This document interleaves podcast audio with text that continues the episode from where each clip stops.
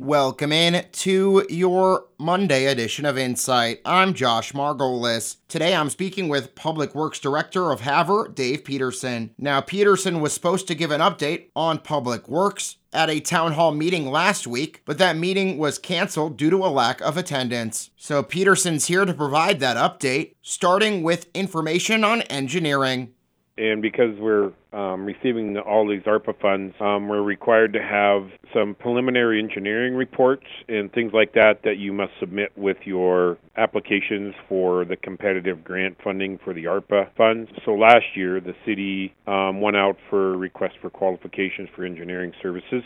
And what we ended up doing is picking three engineering firms that we can work with. Um, it's a, a three to five year um, contract with them that allows us to just say, hey, we need you to do this type of work instead of having to go out for requests for qualifications each time we needed engineering services. So we did pick up three engineering firms uh, Great West Engineering, AE2S, which is the engineering firm that did our upgrades to the wastewater plant. Great West Engineering did our storm sewer upgrades here that we did a couple years ago, and then um, I got a local guy here in town, uh, Simmons Engineering, who does a lot of littler stuff for us and things like that. So um, we tried to keep it local with with one of our engineers here in town too. So and it works out really good for us in that aspect. So that was one of the things I was going to highlight. And then um, with that, then I was going to talk about with having the engineering services in place. We got with Great West Engineering uh,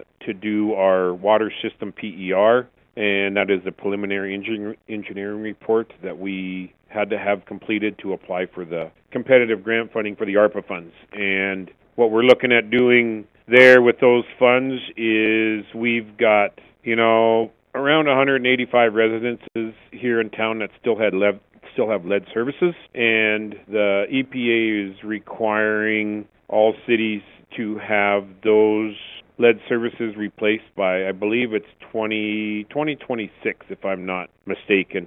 So we applied for some grant funding to go ahead and get those services replaced hopefully by we would be done by 2024. So that is one of the big uh, projects that we have looking at at our water plant and distribution system. So what they'll do is they'll do a, a report that basically goes through our whole water system, and then they'll come back with recommendations. But the big the big one is is is this lead line services, and then once we go in and replace the lead line services, we would also replace the water mains. And that does it for your Monday edition of Insight. For New Media Broadcasters, I'm Josh Margolis.